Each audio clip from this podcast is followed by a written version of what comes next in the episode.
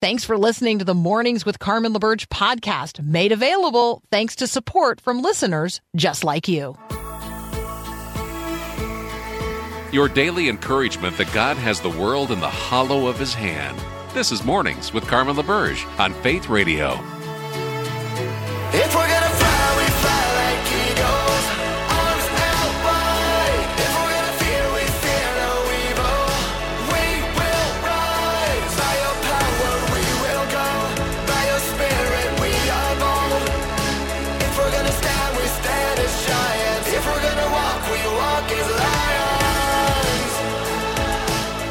Good morning. Good morning. It is March the 16th. That means it's 316.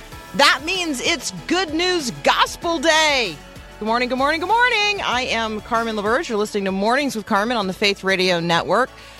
The good news of the gospel uh, is Jesus Christ. I mean, in in really short order, the good news of the gospel is Jesus Christ. So we're going to talk about Good News Day. Actually, at the top of the second hour, I'm going to go through a lot of the 316 verses of the Bible, obviously focusing in on John 316, which you probably know by heart. And if you don't, today's a good day to get into the Word of God, that the Word of God could get into you. That as you get out there into the world that God so loves and the world squeezes you, which it will, um, what will come out will be, well, today, the good news. The good news, the grace and the truth of the gospel. Today's growing your faith verse of the day, which, you know, cleverly should have been John 3.16, but isn't. Uh, it's Matthew 22, 37 to 39. Jesus is responding here um, to a question um, about the commandments. You know, people are keeping a list. They want to check it twice. They want to make sure that they're on the right side of the uh, uh, good deed, bad deed ledger. You know, they want to weigh it out.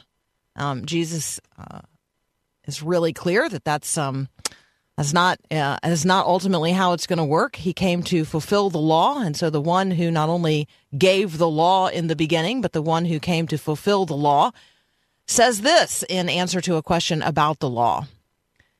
You must love the Lord your God with all your heart, all your soul, and all your mind. This is the first and the greatest commandment. A second is equally important love your neighbor as yourself. So, note what Jesus says.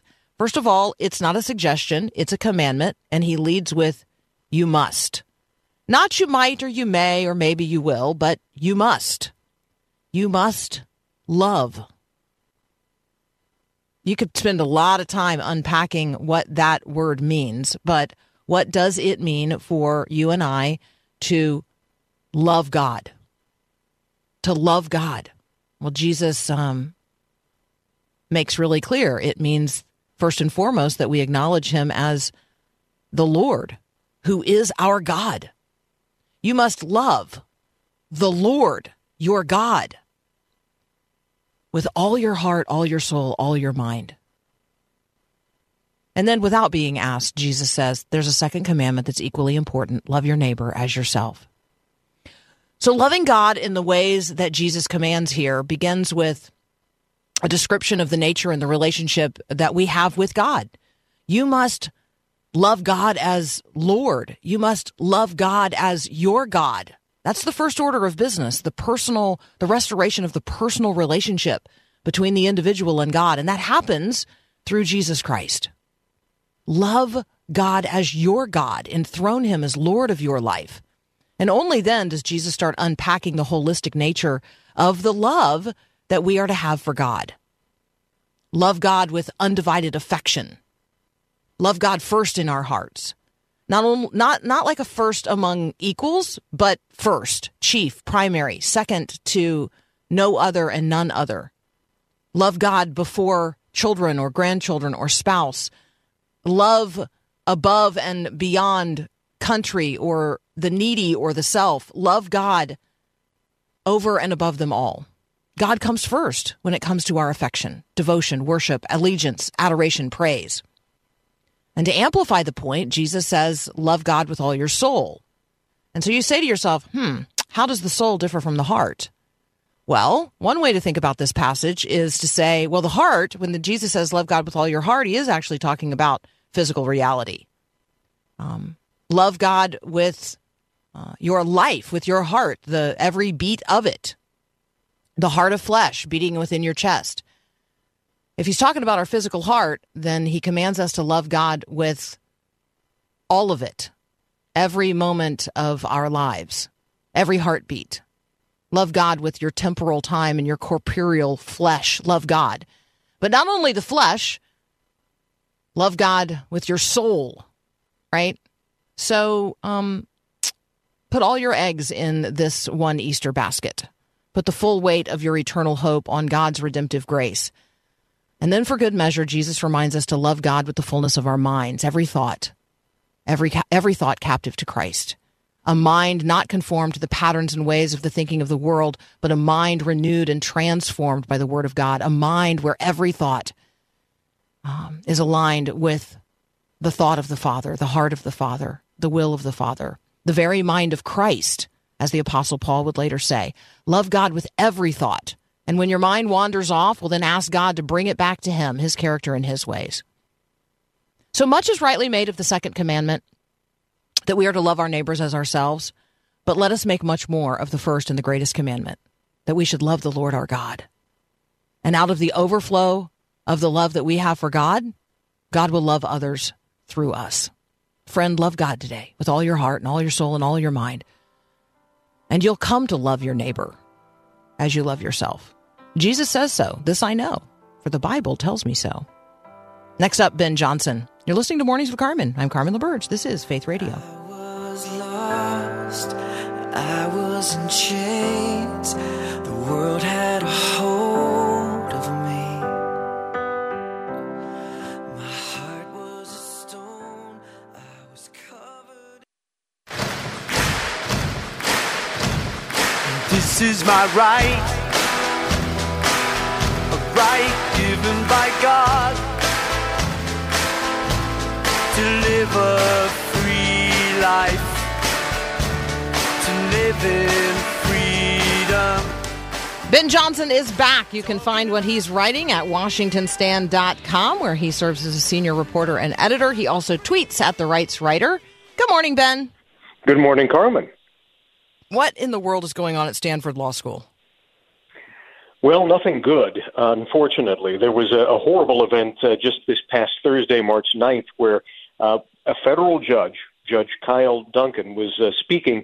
He was invited by the Federalist Society to um, to talk about his point of view and his experience on the bench, and he was shouted down immediately by a whole group of students. Now we've seen this play out again and again. Uh, you know, everywhere that uh, anyone who's basically right of center goes on campus, there's usually a protest. We saw it with uh, Kristen Waggoner of the Alliance Defending Freedom and several others over the years, and I think we've talked about some of them. This one, though, was a little bit different because not only was there a left-wing student component, but then the dean of diversity, uh, uh, diversity, um, equity, and inclusion spoke up and had this written speech already prepared, uh, which sort of raises your idea that perhaps they worked in cahoots together. But she sided with the students. She told uh, she told the judge that uh, he had his work had caused harm to people. Now that's significant for those of us who are people of faith because his primary work was that he had been a lecturer at Regent University, but he had spent two years as general counsel of the Becket Fund for Religious Liberty. His primary job was defending Christian rights from assaults by the U.S. government, uh, by state and local governments, and by uh, institutions that wanted to discriminate against Christians. So he was trying to prevent harm, and yet he's accused of standing up uh, and being someone who's imposing harm on others. Uh, so this just happened to Charlie Kirk yesterday at UC San Diego, um, and I, um, or maybe it was UCLA. I've I've not fully read in on that, um, but I, I feel like it's getting more and more difficult for people of a particular viewpoint, in this case, conservative viewpoint, um, even when invited, even when they've jumped through all the hoops and they've satisfied all of the on-campus requirements, um, even if they're invited and um, and on and on and on, it's getting more and more difficult for um, a particular viewpoint to be to hurt to be heard because people who fancy themselves as um, as liberal are in fact illiberal. Can you can you address that? Yes, and you're absolutely right when uh, that's the effect uh, of so many of these. You know, that originally the the idea of a university was that you explored as many ideas as possible. Uh, Thomas Jefferson wrote so beautifully about it when he established the University of Virginia, for example. Uh, he believed that truth will always out, that people should explore as many ideas as possible, and that eventually the human mind, given to us by God, will be able to sort through all the claims and find the truth. Um, and particularly when it comes to law, our entire system of law is based on the dispassionate pursuit of justice, which means that you have the two adversarial sides. Each one argues for his position or her position, uh, either in favor or uh, opposed to whatever the position is, and the jurors or the judge decides which is true.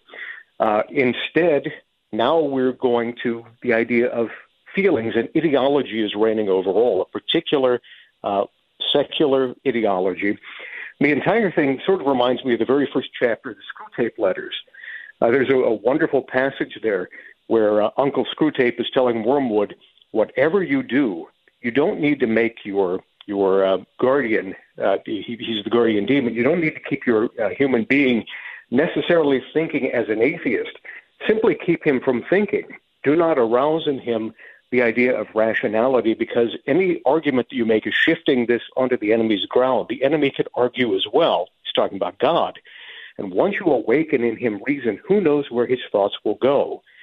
Keep him based in his feelings. And that's essentially what is happening to the entire pursuit of law, where above all, we need truth, facts, and rationality. All right, we're going to continue our conversation with Ben Johnson here in just a moment. Um, I'd love to hear your feedback on this this morning. You can always text me, 877 933 2484. You're listening to Mornings with Carmen. I'm Carmen LaBerge. When we come back, we're going to talk about the way a question might be framed on a test because it's looking for a particular political answer about um, who constitutes particular viewpoints in the United States of America. Does that sound like a legitimate test question to you? That's up next here on Mornings with Carmen. Thanks for listening to the podcast of Mornings with Carmen. As you know, this is a rebroadcast of the live radio show featured on the Faith Radio Network. There is a lot going on at Faith Radio, tons of free resources just waiting for you and for you to share at myfaithradio.com. My guess is you spend a fair amount of time on social media. So, where do you spend your time? Facebook, Instagram, Twitter, YouTube? Well, have you followed or liked Faith Radio on those platforms? I would invite you to do so. I'm there as well. If you want to check out uh, my personal pages, you could connect with me individually. We would love to have you uh, use the resources that we have produced and are creating and posting on social media for you to share with others. We got all kinds of stuff from graphics to, you know, Bible verses. I don't know. There's all kinds of stuff. Go check it out on your social media. Connect with us on Faith Radio social media. And, you know, let's get the word out to others. All right back to the show. Again, thanks for listening. Love connecting with you at myfaithradio.com.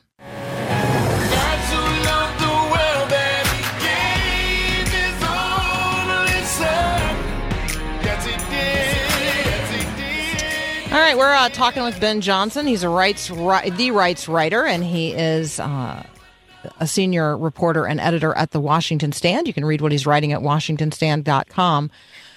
Um, Ben, um, I I took some AP classes in high school. I don't remember anything like um, a question on an AP government exam in Fairfax County, um, Virginia, a multiple choice question asking students which of the following is an accurate comparison of liberals versus conservatives. Now, first of all, the word liberal with a small l and the word conservative with a small c, what do those words mean to you?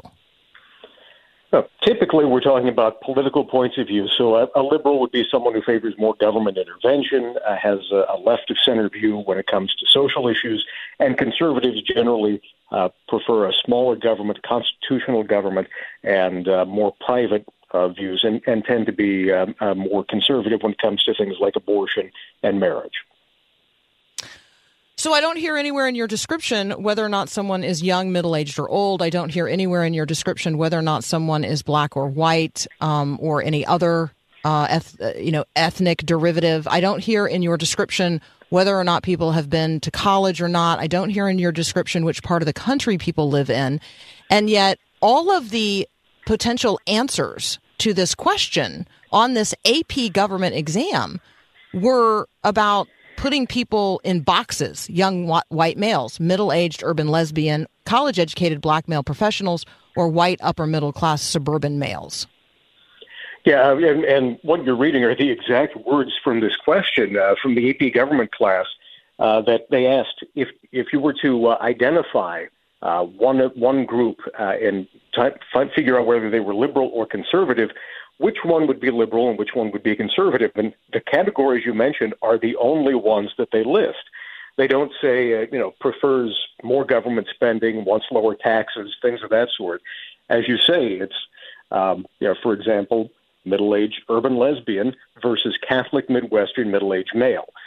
So uh, that's that's the only idea. The, as you say, these are essentially boiled down to groups that, uh, in many cases, are based on ethnic identity or other unchosen attributes, uh, and that have absolutely nothing to do with the way that you view the world, which impoverishes everyone. Uh, part of what um, uh, we are supposed to be doing during school is to learn philosophy, to learn uh, the different approaches to government, and you may have one group that is predominantly one way, but that's not always the case. Uh, we've seen a massive shift uh, over the last 50 years in African Americans from the Republican Party up through Eisenhower in 1960 to the Democratic Party after 1964. And the same way Southern white males were entirely Democratic until that point and have largely shifted to the Republican Party. So these these sorts of classifications are not only uh, simply wrong, but they change over time. So this this is not the way that you determine what someone believes. You don't look at someone and know where they fall.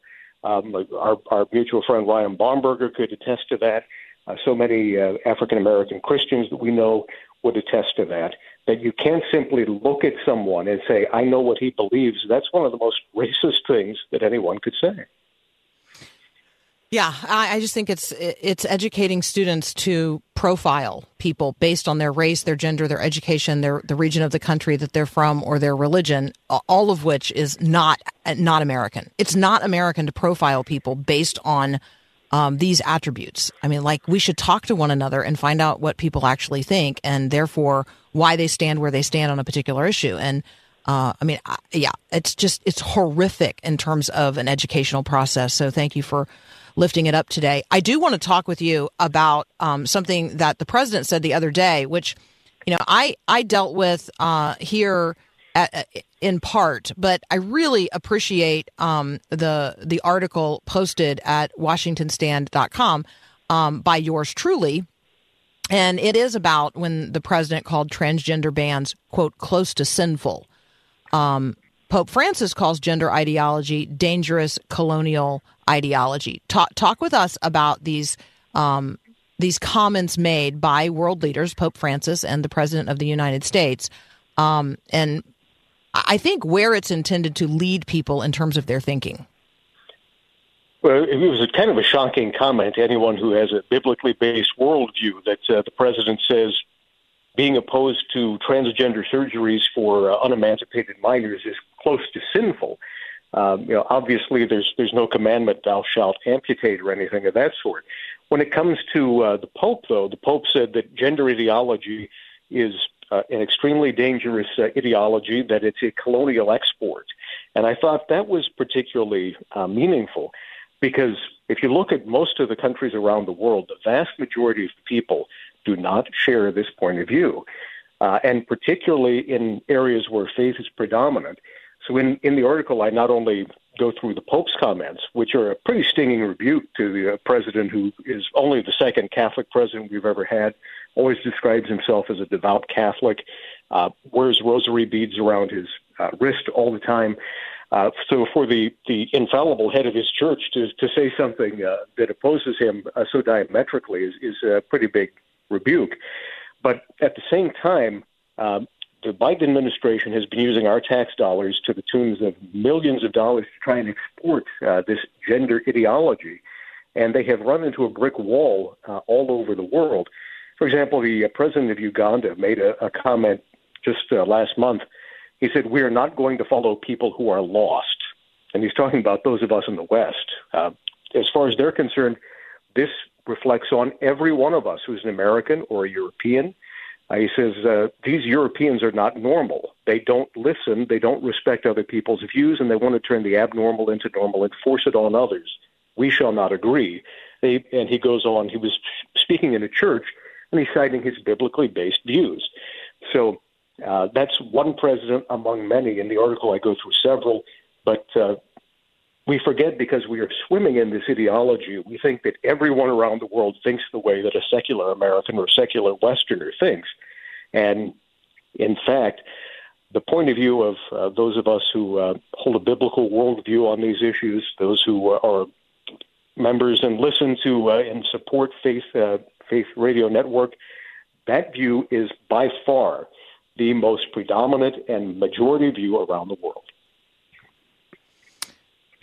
Yeah, I just think that um, when you, uh, as you say, when you're swimming in a culture um, where the majority of what constitutes media and social media is advocating for a particular viewpoint, you imagine that you are very much alone if you are um, retaining a biblical worldview. Uh, and and that's just because the the percentage shift in the culture has been very dramatic, and it's happened in a very short period of time. But as Ben says, um, you're not alone, and you're not wrong. Um, this is when recognizing the universal nature of the church is really important. Our brothers and sisters in Christ around the world are not confused about this. Um, and so let us be mindful that we are a part of um, uh, not just a global, but a universal body of believers um, and we might have to cling to that as the viewpoint um, in terms of a biblical worldview uh, is is increasingly outnumbered, at least in in terms of what the media presses forward. So just just be mindful of that. Just because one group of people is pressing some, something forward does not make it the truth with a capital T. Um, and we want to be people who are pursuing the goodness, beauty, and truth of God um, that is that's that's transcendental. Like it, it it exists no matter what the circumstances are in uh, in the place or time that you happen to inhabit. So Ben, as always, thank you so much. It's always a delight to talk with you. Thanks for phoning it in from Washington D.C. this morning. We appreciate your being with us here on Mornings with Carmen. Thanks so much, Carmen. God bless you. Likewise. You're listening to Mornings with Carmen. I'm Carmen LaBerge. This is Faith Radio. God so loved this world, He gave His only Son. Whoever would believe would never die. All right, is there anything that is a uh, stumbling block today for you? I want you to just consider that for just a moment because you're thinking about the day that lies ahead. Um, maybe as you think about the day that is now past, did you stumble over something yesterday? you know, fall fall flat on your face in relationship to something, or in a conversation with someone? Um, did you fall short of the gospel? I mean, we all do. We all do. And so today, as um, you know, as you're you're thinking about how you're going to walk your faith out there into the world that God so loves and do so in ways that honor Jesus, um, let me just offer a, a reminder here. If we're walking at the pace of the Spirit. So, or walking at the pace of grace. Um, and we're yoked to Christ. Like, right? If we're actually yoked to Christ, like, what point is it to try to pull ahead of Him under that yoke? And if we're walking by faith and we're walking in the Spirit, like, we're much less likely to stumble and fall. And even if we do stumble and fall, when we're yoked to Christ, guess what? We don't fall flat on our faces because He upholds us. So I'm just going to leave that as an encouragement today. Um, if you are struggling, if you feel like you're stammering and stumbling in your walk of faith, check the yoke this morning. Be sure you're yoked to Christ. Walk by faith, walk in the power of the Spirit, walk at the pace of grace, and see what kind of day you have. Matthew Bennett's going to join us next. Um, he teaches at Cedarville University. We've talked to him recently um, about um, his reflections as a former missionary, but we're going to talk with him next. We're going to actually revisit a book um, from a couple of years ago that we talked with Matthew about 40 questions about Islam. Now, I grant you that the first time that I had this conversation with Matthew, my mom thought it was 40 questions about your mom. It's not. It's not, Mom, if you're listening right now, this is not 40 questions about you. This is Matthew Bennett's book, 40 Questions About Islam. And we're gonna um, we're gonna till a little of this soil uh, afresh as our Muslim neighbors enter into Ramadan on the 22nd of this month, and many of us don't even know what that is. That's up next here on Mornings with Carmen.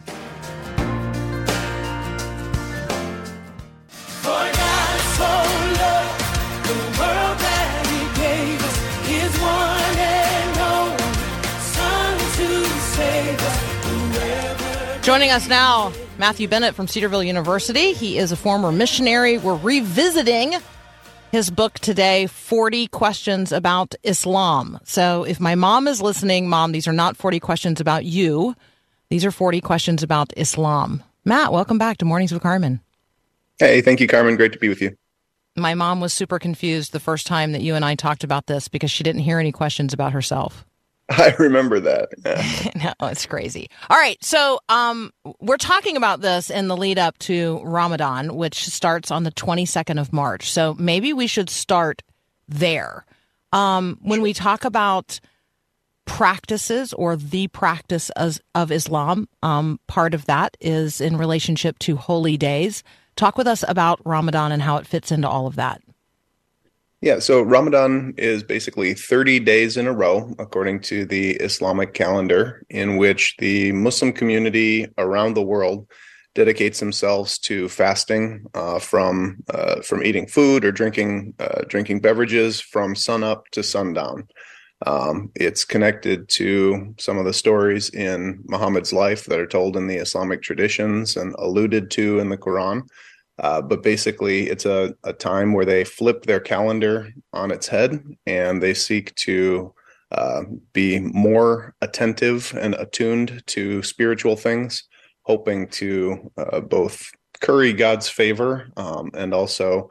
Uh, during the last 10 days there's a special night called the the the night of power which is supposed to correspond to the day that uh, Muhammad began reveal, uh, gaining revelations, and so um, it, it's a special night where there's thought to be additional forgiveness and, and blessings available to those who are caught in prayer. So, um, you know, when I think of 30 days of fasting, um, or in this case, it's like an intermittent fasting. So the break of the fast would happen following sundown each night. But is there also some rhythm to like the breaking of the fast? Are there are there points along the way where we might expect in our own communities for our Muslim neighbors to be having particular celebrations?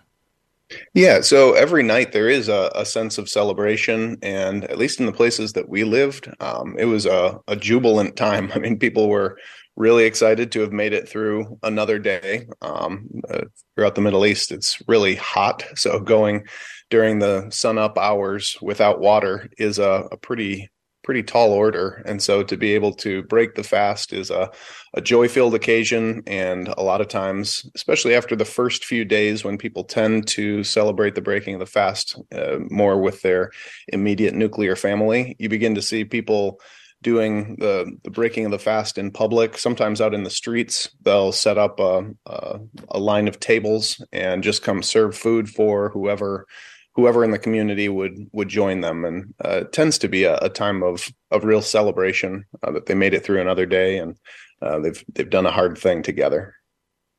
Would it be um, intrusive to join in most of the time, I mean, what, what we found was our, our Muslim friends were incredibly hospitable. And uh, most of the time, uh, at, at, least in those Muslim majority contexts where there was a, a public breaking of the fast, uh, there was a, a warm invitation. And so uh, for our for our team there, we wanted to make sure that as we sought to hold out the gospel, we were uh, we were finding uh, opportunities to um, in, enjoy some camaraderie with with our Muslim neighbors and friends, while also talking about fasting and prayer in a way that does exhibit more of the intimacy that Christian prayer invites, as we boldly come before the the throne of one who we don't merely refer to as master, but actually have the audacious freedom to call father.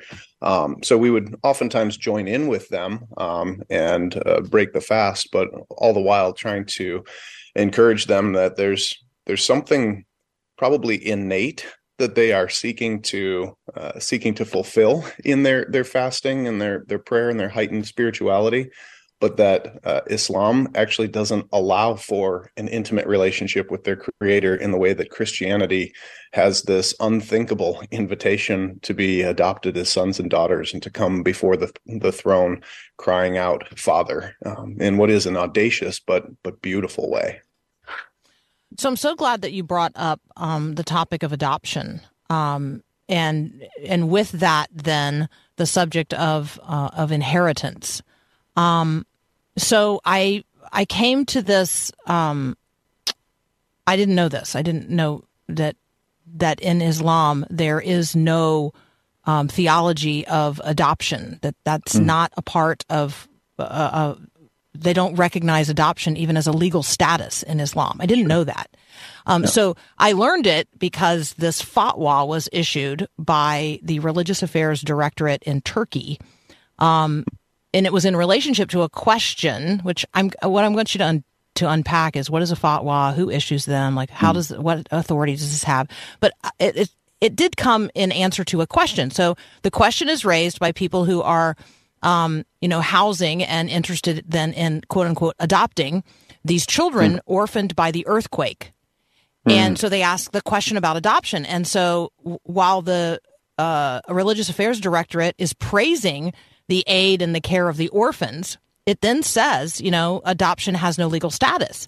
And so sure. then they go on to explain how that might be remedied. And, you know, tragically, one of the things that they offer in answer is, you know, you could marry them well, obviously mm. that run runs afoul of uh, much modern thinking. So, um, right, but the I think that what they were getting after was they can receive an inheritance if they're married into your family, but we don't have a theology where by which they could be adopted into your family. So I just felt like it's a wide open door for Christians, but maybe talk with us a little bit about you know like what's a fatwa who issues it what kind of authority does it have what are the sources of authority in islam all of these questions arise Ooh, yeah, that's a that's a cluster of things. Um, first off, a fatwa is typically something that's issued by a religious authority in some sort of a recognized um, Islamic court or uh, legal entity, um, where there would be people who serve as qadis or as judges who would have the uh, recognized authority to issue a fatwa. Um, now, the the interesting thing is that though those things do come from somebody who is recognized sort of socially as having some authority and legitimacy to make such a declaration, there is a real autonomy within Islam that that doesn't really recognize formal central authority figures who can make declarations for the entire community of Islam or the the ummah. So oftentimes these uh, these fatwas will be uh, issued by a community that both recognizes an, a Sharia influenced government in a more public sense, as well as recognizing some Islamic courts. So then, when the Islamic courts make a particular ruling, such as this one on uh, the uh, inability for somebody to formally and officially adopt someone, that will be ratified by the the quote unquote state government. But those lines get blurred pretty significantly within Islam, where there's there's not as much distinction between like church and state, if you can use those categories, because uh, Islam is intended to permeate all of life, uh, both public and private, and religious, and uh, if if there were a, a, concept of the the secular, and so uh, there's a sense in which those fatwas are not uh, religiously binding um, in a way that could be uh, you know that it's not like papal authority. Um, however uh, it is something that oftentimes gets meted out by the the state laws. Okay. That is so helpful um, and in that so many other questions are raised right? So um, absolutely let's yeah. right let's come back to this question of authority in just a moment um, because you have surfaced for us the quran sharia clerics um, and this, uh, I, I would use this language, and I don't know even know if it's quite accurate, but that Islam is this like totalizing system, even beyond yes. yeah. a Christian understanding. Um, yes. We are talking with Matthew Bennett. Most recently, um, his book, Hope for American Evangelicals, a missionary perspective on restoring our broken house. So good. And we talked with him about that a couple of weeks ago. And so, um, thought, hey, really good to have Matthew back, uh, and continue with him a little bit deeper dive into his 40 questions about Islam um, because it's almost Ramadan. And lots of us um, as Christians don't know much about our Muslim neighbors. And so, how do we love them well in the midst of one of their really significant um, holy seasons? So, you're listening to Mornings with Carmen. I'm Carmen LaBerge. This is Faith Radio. Thanks for listening to the podcast of Mornings with Carmen. As you know, this is a rebroadcast of the live radio show carried on the Faith Radio network. There's a lot going on at Faith Radio, tons of free resources just waiting for you and for you to share with others at myfaithradio.com. How does that all happen? Well, it happens through listener support. So Faith Radio, Mornings with Carmen, all available because of listener support from listeners, well, just like you. If you're a supporter, Thank you so very much. If you'd like to become a supporter today, just visit myfaithradio.com. And again, thanks for being a part of what we do every day at Mornings with Carmen. God so loved the world that he gave his one and only son. We're talking with Matthew Bennett. He's a former missionary. He teaches at Cedarville University his first book, um, that at least that I remember, it may not be your first book, but 40 Questions About Islam, um, which we are revisiting today. And then most recently, we talked with Matthew a couple of weeks ago about his new book, Hope for American Evangelicals, a missionary perspective on restoring our broken house. Both excellent resources. Matthew, we have a question from Walter, who's on our text line this morning. Um, this this provokes me to ask a larger question. Walter's specific question is about gift giving. Is there an appropriate gift maybe to um, offer to my Muslim uh, friend? Um, but maybe even a broader question: Is there a greeting um, with which I should be greeting my Muslim neighbors during Ramadan? Yeah, no, that's great. Um, so, especially if you have um, uh, Muslim friends who have recently uh, relocated to your neighborhood uh, from the Middle East or uh, a place where there are um, different customs, gift giving across the board is going to be a, a much bigger deal than it tends to be in the West. So, if you go to visit someone at their house or you know not just a housewarming but if you go over for a dinner party or just want to uh, come over for tea um, coming with some sort of a gift um, a small one is, is a gesture of uh, of real um, it would be something that they would expect but definitely would appreciate as you've taken the time to consider some of their customs. So if you came over with some some nice tea or uh, some sweets something like that uh, would be very appropriate in Ramadan, one of the ways that most Muslims first break the fast will be eating dates, um, sugared dates or dried dates, something of that nature. And uh, that tends to be associated with uh, some of the traditions that associate uh, Muhammad's breaking of the fast with with the consumption of some sort of a date. So that would be traditionally um, in in the groove of what they would expect as you would come over in terms of just greeting somebody, the the Islamic uh, way of of greeting a person on the street is salamu alaikum. most of our uh, most of our Christian friends in the Middle East would greet their neighbors not with the full Islamic "Salamu alaikum," but rather with a, a simple "Salam."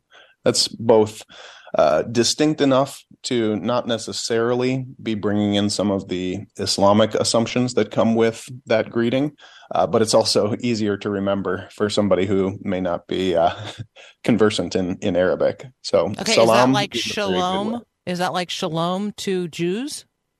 There's there's some connection to that, yeah. Okay. Um, salam is actually the same word that uh, is at the the root of Islam and Muslim. Ah, so ah. it can be connected some some will uh, connect it to like the concept of peace but others will connect it to the concept of submission Ah, thank you. That's so helpful. Um, okay, so in terms of gifts, you know, as a person who might be interested in bringing something, um, let's talk a little bit about halal. Am I saying that correctly? Like, Yes. right? Because Uh-huh. there's some things I wouldn't take because I wouldn't know uh, if they were made correctly. Sure. Yeah. That's a that's a very good um very good question. Like I said earlier with something like tea or dates, you're going to be you're going to be safe. Um but anything that would be processed in a some sort of a plant that would have um that would have pork products uh, would certainly be something that would break the the dietary restrictions that our Muslim friends have. And so most places will have in a grocery store something of a, a section that would have halal uh, halal goods, or you could go to an international food store and, and find something there that would be uh, obviously marked as halal. Um, and so that that is a good thing to keep in mind. Yeah. All right, that's just so good. Um, all right, we we don't have time to unpack, you know, everything related to Islam, but we're going to direct people to your book. Matthew Bennett's got a book, 40 questions about Islam. Um, I would just highly recommend that to you if you've got ongoing questions. Uh, the list of terms in the back of the book is really helpful and fantastic. Um, we have a question from a listener, and this is about um, Allah. Allah. Allah. hmm So this is the name that Muslims use for God, and the question is, um, you know, is this the same God as the God of the Bible? So uh, that's been wrestled over for 1400 years. Um, so in the next 10 minutes, let's land the plane on that. For, uh, but I think the question, do Muslims and Christians worship the same God, is uh, in some ways a bad question. On the surface, if you pushed for an answer, I would say there are significant enough distinctions in who this God reveals himself to be that I would say no. There's there's two different conceptions of what and who God is. But I think it, to be a little bit clearer, uh, there's a chapter in the book, in the 40 Questions book about this, where I, I give four other questions that I think are more helpful and more clear. And I, as a Baptistically uh, informed person, I alliterated the, the four questions with eyes. First, you've got the idiom question Can we use the word Allah to refer to God? Now, as an English speaker, I would not necessarily recommend that you start using Allah because that is making a distinct decision um, in, in order to identify the one who you're referring to as God by uh, a term that is not the, the typical term that you would naturally use. However, if you find yourself in the Middle East, you're going to find that your Christian and even Jewish friends are very comfortable with using the word Allah. And that's simply because it's the word it's much like the the Elohim word in Hebrew that is a generic term for God. In fact, in Arabic it's just the the noun ilaha plus the definite article the. So Allah just means the God. So it's a monotheistic affirmation. In fact, most of our Muslim friends would not necessarily uh, affirm the fact that Allah is God's name because one of the things that distinguishes Islamic theology from Jewish and Christian theology is that the assumption is that God is forever transcendent and finally unknowable. So we can know some things about what God has done, but certainly it would be a transgression of his unknowability for him to do something as personal and intimate as giving a personal name. So Allah simply means the God. So at the idiom level, we could, if we're speaking Arabic, uh, use that same term and just need to fill it with biblical meaning. Uh, there's an idea question, like what does it mean that there is one God who is creator, who's sovereign, who's master over all? At the most basic level, our Muslim friends and and the, the Bible share that conviction that there is one uh, one God who exists as creator and sovereign. But when we start asking beyond just the basic idea of who this one God is in contrast to uh, a polytheism, and we start asking what is the identity of this God, we begin to very quickly see that there are uh, two parting paths in Islam and Christianity as we describe who this God has actually revealed himself to be. In the Quran and in Islamic theology, at least proper Islamic theology, even the things that we might recognize as attributes of God, his mercifulness, the fact that he's beneficent, um, that he's gracious, and things of that nature, these are not actually even considered to be attributes or rec- uh, references to the nature of God, because again, that's inscrutable. That's something we can't know. These are things that describe ways that God can be seen to act, but it doesn't actually reveal God himself. So that stands in wild distinction to a God who would not only make himself known verbally and through his actions in, in history, but he's a coming down sort of God, coming down to commune with Moses in the burning bush and to give him his personal name. And then most clearly coming down in the incarnation, the sending of the Son to take on flesh, so that as John says, as we behold him, we behold the glory as of the one and only. So the intimacy and the actual knowledge of this God who's revealed himself in Christianity is a far cry from what Islam is going to present as a God who is far off, who remains as master to his servants who he's created, but really has no intimate and proximate relationship to them. But the hmm. final question, I think, for Christians is the most important one, and that's the inverted question. Because the question, do Muslims and Christians worship the same God, is a man centered question. We've got Muslims and Christians and what they intend uh, in, in that framework of the, the original question. But the far more pressing question is does the one true God receive the worship of Muslims and Christians uh, alike? That's a so theocentric question, and that's the one that we, I think, biblically have the most clarity and the most urgency in answering. Is that no, So nobody's good. worship is acceptable to God apart from having their hands washed, their heart cleansed, their sins forgiven by the blood and one- once for all sacrifice of their great mediator, Jesus. Matthew, that's so good. It's so rich. It's so helpful. Thank you so much. Um, Matthew Bennett, uh, author of 40 Questions About Islam, also the author of Hope for American Evangelicals. You can connect with him at Cedarville University. Matthew, thank you so much. Absolutely. Thank you, Carmen. What a gift!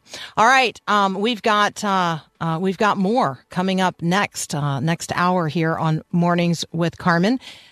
This is um, 316, March the 16th. So we're going to lead off with a conversation about Good News Day. What do you do on Good News Day? What might you lift up? What are some of the 316 verses in the Bible?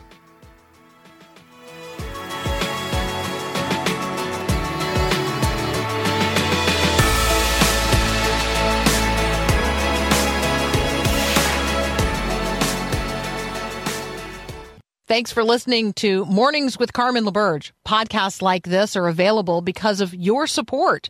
If it's important to you to hear things that encourage your faith, click the link in the show notes to give now. And thanks.